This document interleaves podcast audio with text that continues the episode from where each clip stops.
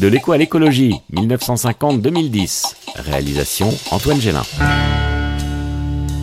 Depuis la fin de la Deuxième Guerre mondiale, la musique fait écho à l'écologie. Elle milite pour la cause et dénonce les catastrophes provoquées par le goût du profit ou l'inconscience du danger. Pétrole, chimie, nucléaire, béton, tout y passe.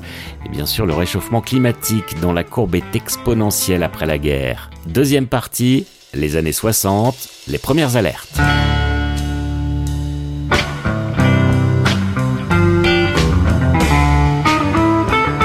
Les années 60, les esprits restent fixés sur le nucléaire. En 1964, avec la chanson Morning Dew, le jeune groupe américain Grateful Dead a la vision d'un monde apocalyptique. La chanson est inspirée du film On the Beach, sorti au début des années 60 en France sous le titre Le Dernier Rivage.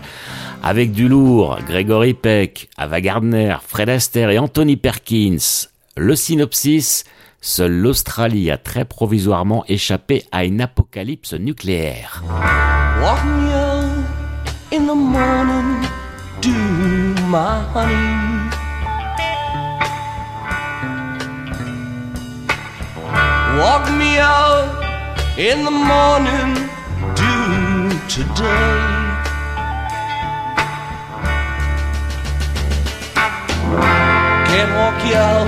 In the morning, do my honey.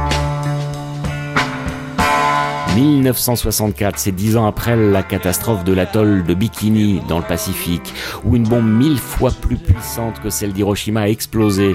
Seulement les concepteurs ont mal évalué la force de l'engin.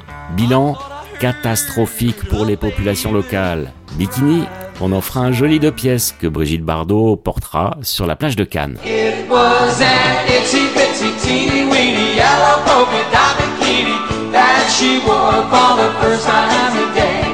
À l'époque, des journaux oseront même titrer une bombe anatomique. Les victimes des essais nucléaires auront sûrement apprécié. Du coup, même si quelques catastrophes se produisent, tout ça reste finalement anecdotique.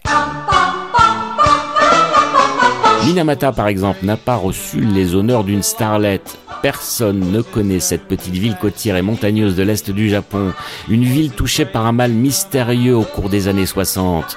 À Minamata, une usine pétrochimique rejette depuis longtemps du mercure dans la mer. La chaîne alimentaire fait le reste. Quand l'affaire a éclaté, on pensa d'abord à une épidémie de poliomyélite. Après les membres, frappés de paralysie partielle ou générale, le système nerveux des malades est atteint. Il n'y a plus coordination des mouvements. L'élocution devient difficile. Les malades voient de plus en plus mal. Guerre d'espoir d'amélioration, sinon celle des fonctions organiques. Euh, Au prix de grands efforts, les malades peuvent vivre. C'est tout car les tissus nerveux sont atteints. Des dizaines de milliers de personnes et leurs descendants seront touchés par la maladie de Minamata. L'usine, elle, ne stoppera ses déversements de mercure qu'en 1966. Au même moment, en France, Jean Ferrat impose sa petite parenthèse montagnarde comme un hymne écolo avant l'heure. Que la montagne la montagne est belle, la mer moins. La première grande marée noire a lieu en mars 1967 entre les côtes anglaises et françaises. Le pétrolier cassé en deux menace d'exploser cependant que la nappe de pétrole répandue sur la mer risque de souiller sur 200 km les plages britanniques. Quelques semaines après la catastrophe, Serge Gainsbourg livre une chanson titrée Torrey Canyon, le nom du pétrolier qui s'est échoué.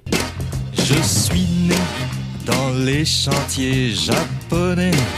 En vérité, j'appartiens aux Américains.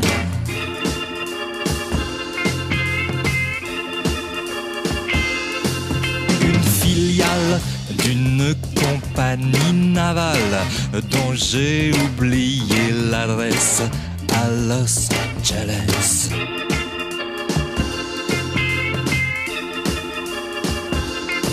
120 000 tonnes de pétrole brut, 120 000 tonnes.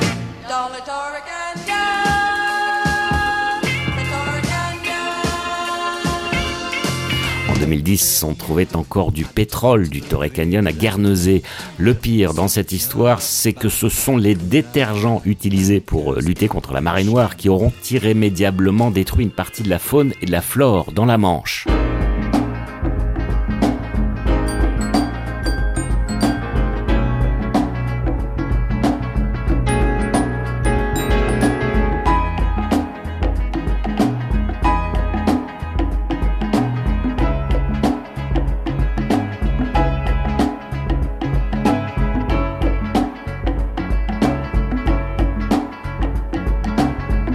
Fin des années 60, les océans trinquent et la planète commence à chauffer très sérieusement.